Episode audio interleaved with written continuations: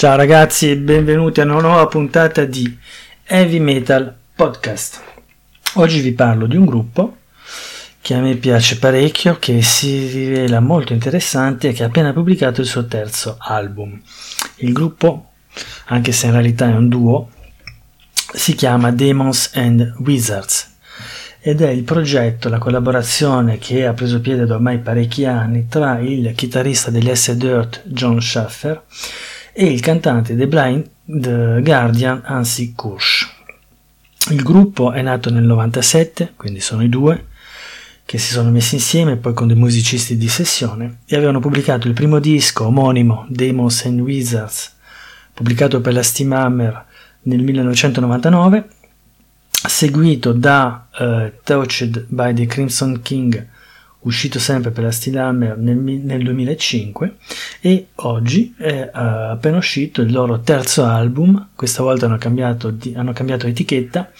e il loro terzo album è stato pubblicato via la Century Media Records, label tedesco che ha anche degli uffici nell'America del Nord, negli States. Per questo terzo disco non si sono scervellati a cercare un titolo, qualcosa di interessante di fico, ma l'hanno chiamato semplicemente 3 in numeri romani. Quindi avete 1, 2 e 3, il terzo album. Allora, il primo disco omonimo era abbastanza interessante, Demos and Wiz, c'erano delle belle composizioni, ma sulla lunghezza era più la novità che interessava, ma in realtà il disco aveva un po' dei momenti alti e bassi. Il secondo era un pochino peggio, nel senso che alla base il concept era molto interessante, almeno per me, perché Touched by the Crimson King si ispirava al ciclo di romanzi di Stephen King relativi alla Torre Nera. E quindi era una sorta di concept album interessante ma anche qui con alti e bassi nulla di rivoluzionario di innovativo. Diciamo che questo secondo disco cavalcava un po' la, no- la novità di questo duo un po' atipico e cercavano di riunire quindi i fans degli Ice Dirt da una parte e i fans dei Blind Guardian dall'altra questo terzo disco, quindi, che esce a ben 15 anni di distanza dal secondo, quindi 2020, questo terzo album, mentre il secondo era uscito nel 2005, è eh, interessante e supera il secondo disco e si rivela un acquisto valido e si passa un buon momento di, di heavy metal, di sano heavy metal. Allora, la, come dire, la prerogativa del podcast che faccio in italiano è quella di parlarvi del disco, quindi di farvi delle recensioni oppure di darvi delle notizie e allo stesso tempo di presentarvi almeno un titolo di un gruppo o almeno un paio di titoli del gruppo in questione. Questa volta però vi parlerò solo del disco che ho qui davanti a me, ma non vi passerò delle canzoni perché è un po' complicato, nel senso che quando io vi passo delle canzoni sul podcast sono delle canzoni per cui ho il permesso. E il permesso ce l'ho o dal gruppo o dall'etichetta o dal promoter. Per cui le faccio le cose in regola. Per la Century Media è più complicato non ho voglia di sbattermi. Nel senso che eh, apro una parentesi alcuni fa alcuni fa avevo scritto un libro sull'heavy metal che è uscito è stato pubblicato da un piccolo editore e, eh, ed è un libro che sia io da una parte che l'editore dall'altra parte abbiamo fatto, ma praticamente non, non abbiamo guadagnato nulla, ma siamo soltanto rientrati delle spese. Era un po' lo scopo del gioco, nel senso che l'idea era di fare qualcosa di interessante da una parte e dall'altra parte farsi piacere, fare qualcosa che ci piaceva all'editore e a me e eh, qualcosa di interessante per i fan della musica heavy metal, per cui il libro si è venduto bene eh, ne sono stati venduti circa 150 esemplari, è stato fatto in due edizioni, la seconda riveduta e corretta, però ecco, sia io che lui siamo veramente rientrati delle spese. E questo libro, che è un dizionario relativo alla musica heavy metal, quindi ci sono dei termini, eh, varie definizioni dei tipi di musica heavy metal o definizioni di, relative al packaging, cos'è un CD, cos'è un uh, slipcase, cosa sono, cos'è un gatefold, queste cose qui, ecco. E ci sono delle foto, c'erano parecchie foto perché quando parlavamo, non so, di concerti, vedere una foto di cos'è un, uh, uh, che ne so, un Wall of Death il muro della morte quando il pubblico si separa in due e poi si scontra e così via. C'erano varie foto per cui era, l'idea era illustrare il, il libro e i concetti relativi che venivano espressi nel libro. E ovviamente tutte le foto, ce n'erano parecchie, tutte le foto ho avuto le autorizzazioni, le ho cercate, mi sono sbattuto per avere le autorizzazioni e poter pubblicare. E relativo alla definizione di un triplo CD, volevo mettere una fotografia del uh, triplo live in Atene degli, um, degli SD Art all'epoca, che era uscito precedentemente. Quindi ho contattato la Century Media come gli altri, quindi prima ho contattato artisti, label, promoter, di tutto, quindi ogni volta senza problemi. E loro mi hanno detto, ah no, qua no, non siamo sicuri, bisogna vedere. Quindi avevo già spiegato cos'era l'idea. Ho dovuto rispiegargli una seconda volta cos'era l'idea. Poi mi hanno contattato tramite il loro ufficio legale. Quindi cose varie diventava una cosa molto complicata a, a gestire per una foto così. In compenso mi avevano detto sì, però dovevo dare due copie del libro alla loro label eh, in, in Germania, due copie del libro spedirle alla loro etichetta, alla loro filiale degli Stati Uniti. Per cui ragazzi, un libro che costava 10 euro, devo dargliene 4 libri, più le spese postali, più boh, eh, per, cui, per una foto. Quindi immaginate, credo che a memoria ci fossero una settantina di foto, 70-80 foto, non potevo farlo per tutti. Per cui, ecco. per cui quindi chi contattare la Century Media per chiedere il permesso di passare un pezzo dei Demos and Reads su un podcast che sarà seguito da 15, 20 o 30 persone non ne vale la pena. Quindi chiusa la parentesi, scusatemi se mi sono dilungato, quindi affrontiamo il disco. Allora, il disco da un punto di vista estetico è veramente figo, nel senso che io ce l'ho qui sentite? Bello, copertina spessa, morbida, eccezionale. Allora, esiste in tre formati, io ne ho preso uno. I tre formati sono, avete il formato eh, CD, che a volte è doppio, il formato CD ha la copertina blu, quindi avete questo angelo, diavolo piuttosto, davanti a una chiesa, e il CD ha una copertina su fondo blu, ed esiste in versione normale e in versione cartonata con due titoli bonus e eh, quindi hanno scelto il blu. Poi avete le versioni in vinile, quindi un vinile con tre titoli bonus, doppio vinile, ma il secondo vinile presenta solo il lato A con tre canzoni e sono tre titoli bonus e la copertina piuttosto delle tinte marroni mentre il disco che ho io, che ho sotto gli occhi, che vi metterò una foto eh, di illustrazione nel, nel, podcast, è la versione verde, è la versione che si chiama Yearbook o versione limitata. Yearbook perché la, la taglia è quella di un vinile, quindi siamo sui 30-33 cm su 30-33 cm, un quadrato molto grande. Questo verde veramente bello, risalta molto bene la copertina e si può leggere anche il messaggio che c'è sulla porta. Avete una porta d'entrata con un pentacolo, due angeli davanti e la testa di un demone che sembra bloccare la, l'accesso a questa cattedrale e sulla porta c'è scritto lasciate ogni speranza a voi che entrate quindi chiaro eh, collegamento a Dante all'inferno di Dante alla porta dell'inferno che se non vado errato si trovava nel terzo canto dell'inferno di Dante.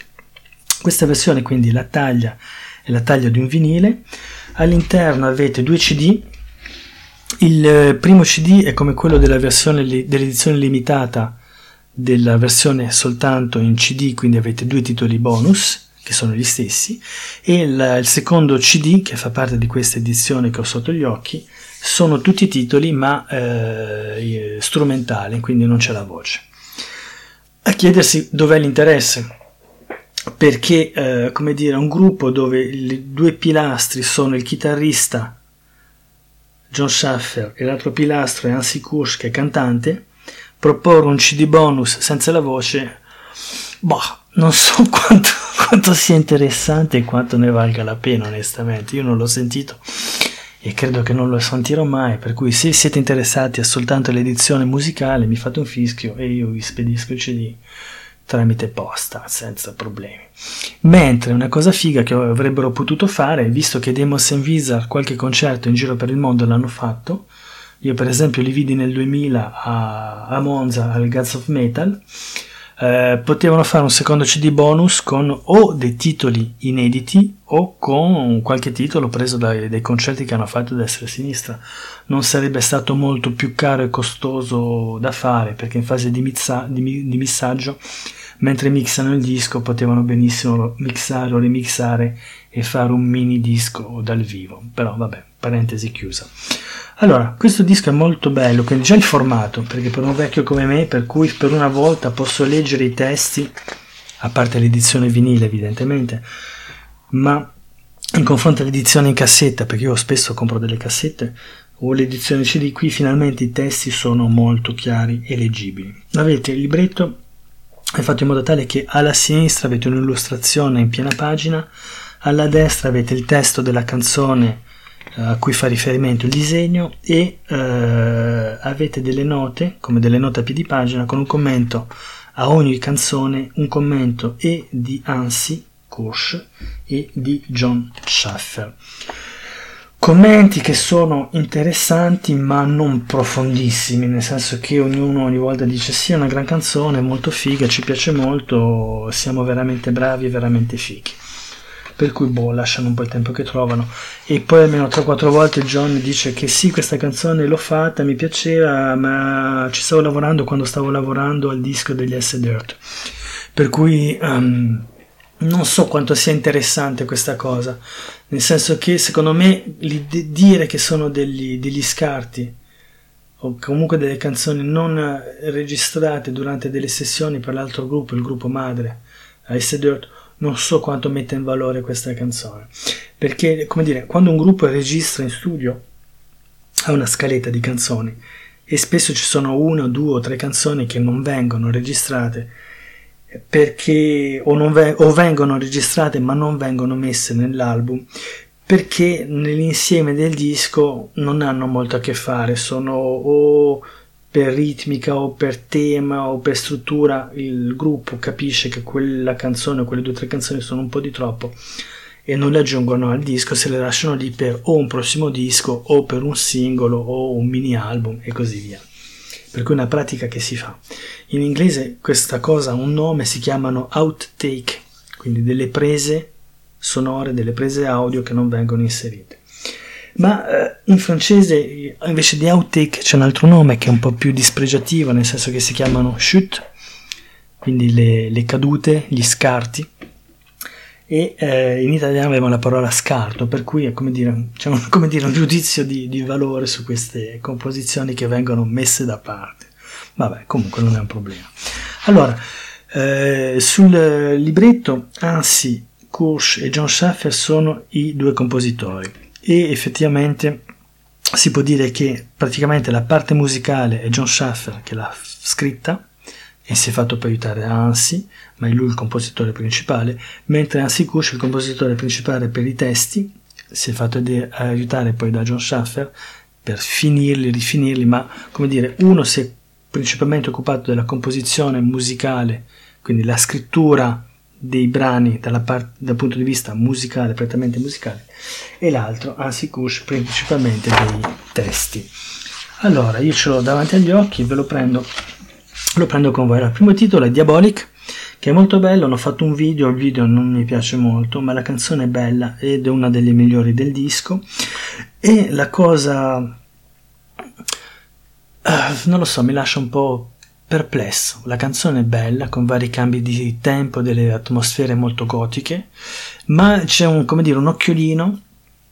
molto forte alla canzone che era uscita sul primo disco Demons and Wizard, la prima canzone Even the Nice, per cui e nella fase musicale, nella parte lirica ci sono veramente dei rimandi e delle connessioni, per cui titolo piacevole, fa un po' effetto déjà vu questa parte che fa eco a una canzone che abbiamo già sentito, però il testo resta valido e molto molto interessante. E si segue, il secondo titolo è Invincible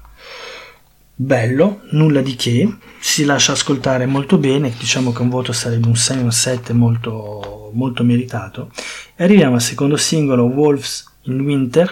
quindi lupi nell'inverno, che è un bel testo, c'è un bel... Eh, il ritornello è molto interessante e prima del ritornello avete quello che si chiama un pre-chorus, quindi una sorta di primo ritornello seguito da un secondo ritornello che è molto melodico, la canzone è molto Ice Dirt a livello del tempo perché c'è questa chitarra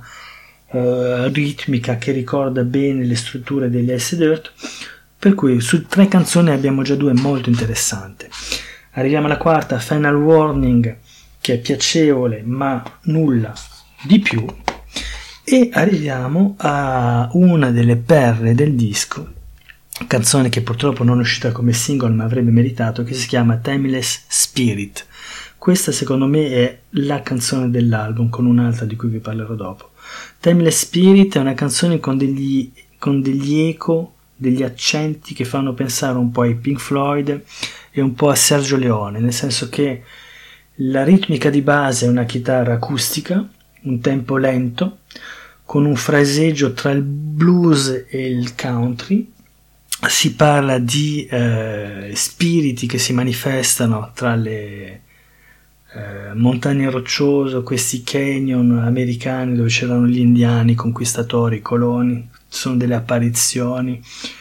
Il eh, pre-chorus e il chorus sono molto lavorati, molto lavorati bene, con più voce, avete, sono delle riregistrazioni di ansia alla voce su differenti tonalità e c'è un coro che si aggiunge, per cui il lavoro compositivo che eh, si trova già su, sui Blind Guardian per capirci, quindi con questi cori molto epici, molto diretti, e poi una sorta di ballata, nel senso che poi c'è un'accelerazione, il ritmo diventa più... Eh, entrano in scena le chitarre elettriche, per cui il ritmo è un po' più eh, spinto, un po' più accelerato, questa struttura blues rimane sempre presente con delle accelerazioni vi dico è veramente la canzone una delle due più belle del, del disco. E eh, fa un po' l'occhiolino anche qui ma come dire sulla struttura se volete. Penso al titolo Fiddler on the Green che era uscito su Demos and Wizard il primo disco. Eh, Fiddler on the Green era veramente la ballata nel senso con un inizio acustico eh, ritmi,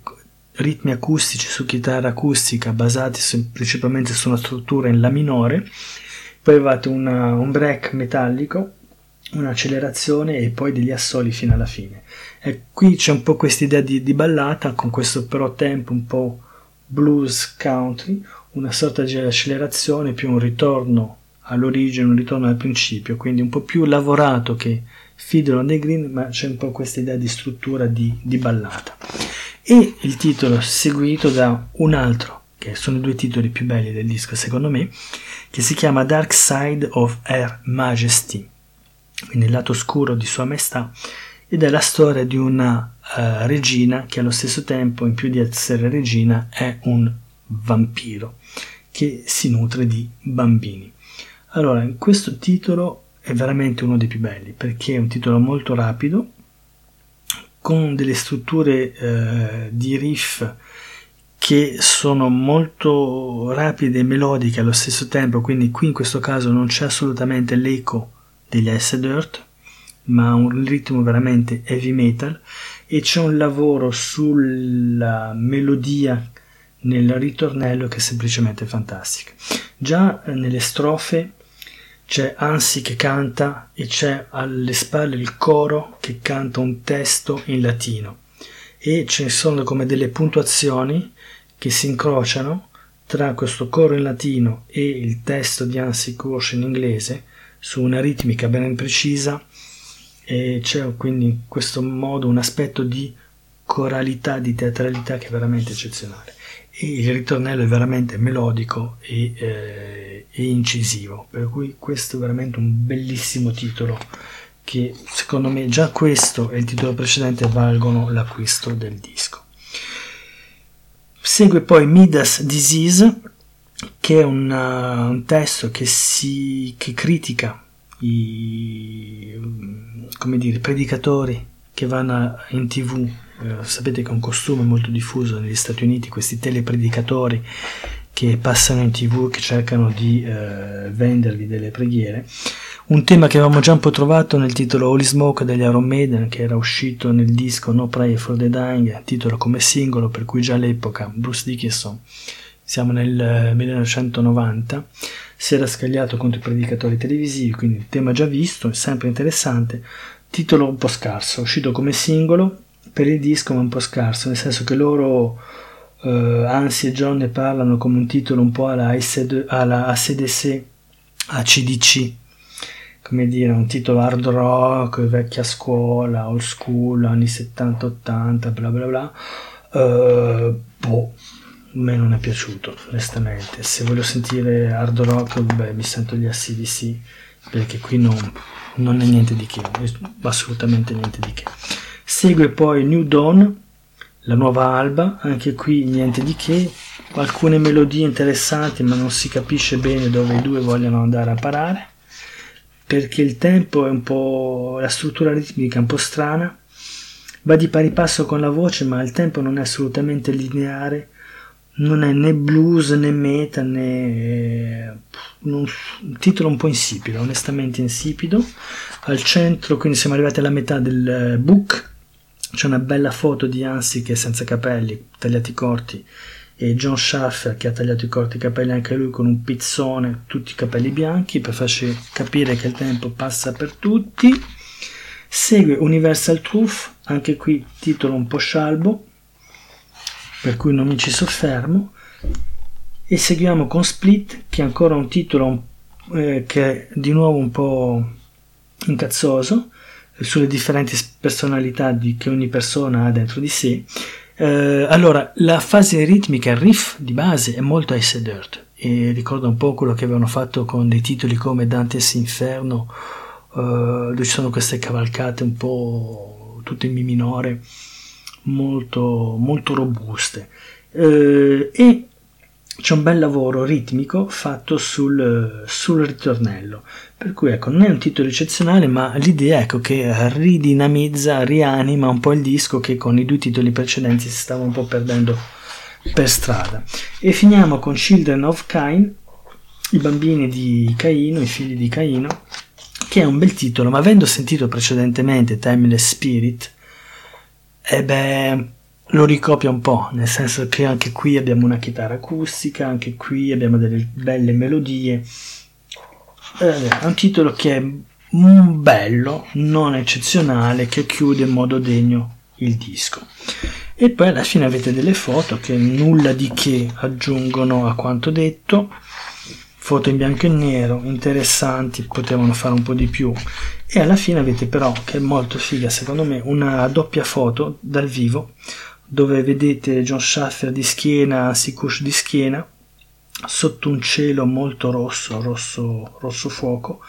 e davanti una platea di gente che assistono a un concerto degli S. Dirt. Per cui questa foto finale sulla doppia pagina è interessante. E seguono due pagine con tutti i ringraziamenti, i credits, eccetera, eccetera, eccetera.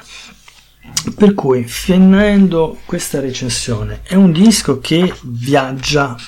molto sopra la sufficienza, nel senso che è pienamente sufficiente, largamente sufficiente. Però se vogliamo essere precisi, se vogliamo essere precisi, mi riprendo la scaletta dei titoli così la guardo con voi. Cosa avete? Avete 11 canzoni, su 11 canzoni ne avete due che sono eccezionali, Timeless Spirit e Dark Side of Her Majesty, ne avete alle, tre che sono molto valide, Diabolic, Wolves in Winter e eh, Children of Cain. Ne avete di sufficienti e ne avete di scarse, per cui ecco, è un po' un bilancio un po' mite, nel senso che un, un, disco sì, sono contento di averlo comprato, si presenta molto bene, si lascia ascoltare, ma ecco, reggerà la prova del tempo, perché già sulla carta tutti i titoli non sono dei capolavori, sono interessanti, ma avete veramente dei capolavori, dei titoli belli e dei titoli che passabili. Allo stesso tempo, in base a quello che avevano fatto prima, siamo sempre lì, nel senso che anche prima c'erano dei titoli molto belli e dei titoli più passabili, per cui non mi va di, come dire, diciamo che su un voto da 0 a 10 un 7,5 se lo prende tranquillamente, ecco. Sarebbe potuto essere di più, sarebbe potuto essere anche di meno, ma un 7,5 secondo me se lo merita, 7,5 8, allez, dal 7 all'8 come dicevano quando andavamo a scuola. Per cui spero di avervi dato, di avervi invogliato a sentire questo, questo disco, fatevi la vostra idea e vi do appuntamento per un prossimo podcast. Da qui al prossimo appuntamento ricordatevi di ascoltare solo e sempre buona musica. Ciao!